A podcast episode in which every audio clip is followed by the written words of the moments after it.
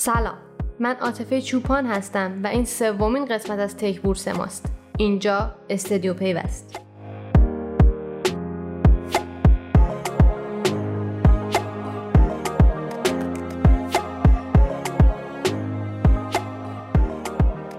وضعیت این روزهای بورس درست مثل روزهای بد زندگیه که بدتر شدنش برای ما قابل تصور نیست. ولی خب هی بدتر و بدتر و بدتر میشه. برخلاف تصور تقریبا تمام کارشناس های بازار سهام و برخلاف ارزش ذاتی سهم ها و البته برخلاف چیزی که پیبی ها نشون میدن بورس همچنان در سراشیبیه و حال بازار سهام اصلا خوب نیست. در حدود یک ماه گذشته بازار مدام در حال از دست دادن پول حقیقی ها بوده و این یعنی سهامداران حقیقی سرمایه هاشون رو ولو با ضرر از بورس خارج می‌کنن و به سمت بازارهای موازی میرن. این روند انقدر شدید و ادامه دار بوده که بعضا کارشناسان بازار سرمایه ازش به عنوان خونریزی مداوم بازار یاد می‌کنند و نگاهی به بورس هم نشون میده به طور کلی. در سال 1401 از 72 روز معاملاتی در 53 روز شاهد خروج پول حقیقی بودیم شاخص کل هم این هفته کانال یک میلیون واحدی رو از دست داده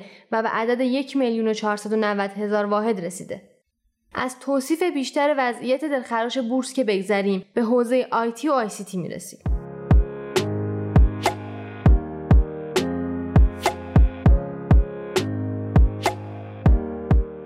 مهرماه پارسال مدیرعامل ایرانسل اعلام کرد سهامدارهای این اپراتور با عرضه سهام ایرانسل در بورس موافقت کردند. اسفند ماه هم بیژن عباسی آرند به پیوست گفت ما یه شرکتی هم گرفتیم شرکت کارگزاری که پرنده آماده سازی رو انجام میده. یه بحث تجدید ارزیابیه که کارش شروع کرده بخشی از کار جلو رفته و متناسب با ساختاری که بورس می‌خواد. یه اصلاحاتی هم بعد تو ساختار شرکت بعضا اتفاق میفته این احتمالاً تو سال آینده اتفاق میفته من فکر می‌کنم تا آخر سال بعد اگه شرایط بورس هم ان مناسب باشه بحث آماده سازی ایران سل برای ورود به بورس اتفاق میفته این هفته خبر اومد. مدیرعامل شرکت بورس اوراق بهادار تهران از شرکت ایرانسل بازدید کرده که این نشون میده ایرانسل برای ورود به بورس تصمیم جدی داره. الان سهم گروه های آیتی و آی سی تی از کل بازار سهام ناچیزه.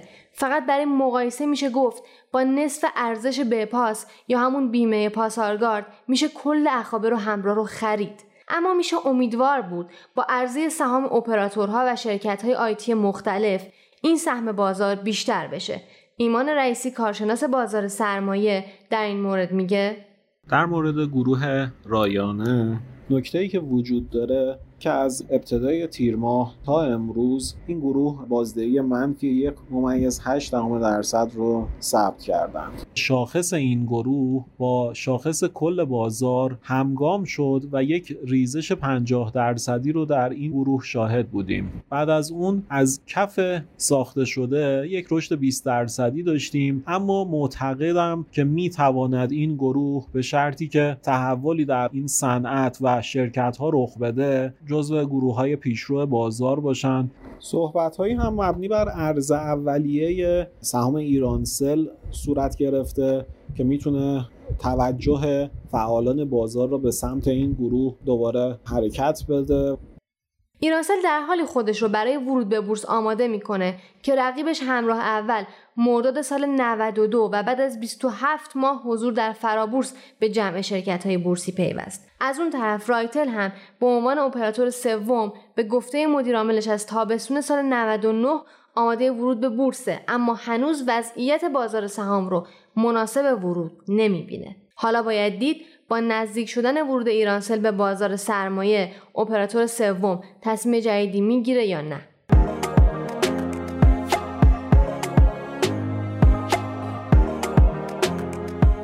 اتفاق مهم بعدی در هفته که گذشت برگزاری دو مجمع سالانه و فوقالعاده هایوب بود. هایوب توی این مجامع در نهایت فقط ده درصد سودش رو تقسیم کرد و بقیه رو گذاشت برای افزایش سرمایه 232 درصدی که هفته پیش در موردش صحبت کردیم.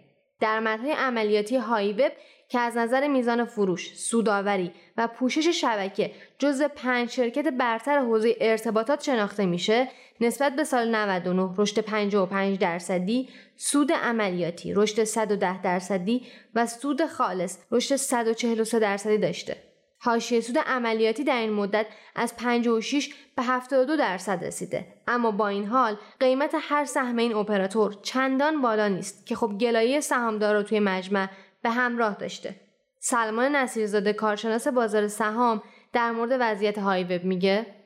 به نظرم شرکت های وب با توجه به پروانه های مختلفی که داره مثل FWA, FCP و حضور تو اینترنت پرسرعت پهنای باند اختصاصی داشتن دیتا سنتر ارتباطات ثابت فناوری بیسیم ثابت و ماهواره‌ای و بحث رادیو ترانک و ارائه خدمات جذاب IT که حالا تو حوزه مثل سامانه تخلفات جاده و غیره داره از حاشیه سود خوب و سبد درآمدی متنوعی برخوردار هست و همین موضوع هستش که ما می‌بینیم طی دو سال اخیر سودآوری این شرکت رو کاملا افزایش داده و می‌تونیم به عنوان یک شرکت پیش رو در صنعت ازش یاد بکنیم. آخرین اتفاق هفته هم صدور مجوز افزایش سرمایه شرکت آتیه داده پرداز با نماد پرداز بوده. این شرکت افزایش سرمایه 125 درصدی داره و سرمایهش رو از 100 میلیارد تومن به 225 میلیارد تومن رسونده. در آخر باز هم تاکید می‌کنم که تک بورس پیشنهاد خرید هیچ سهمی رو به شما نمیده. امیدوارم آخر هفته خوبی داشته باشید تا چهارشنبه بعدی و تک بورس بعدی. خدا نگهدار.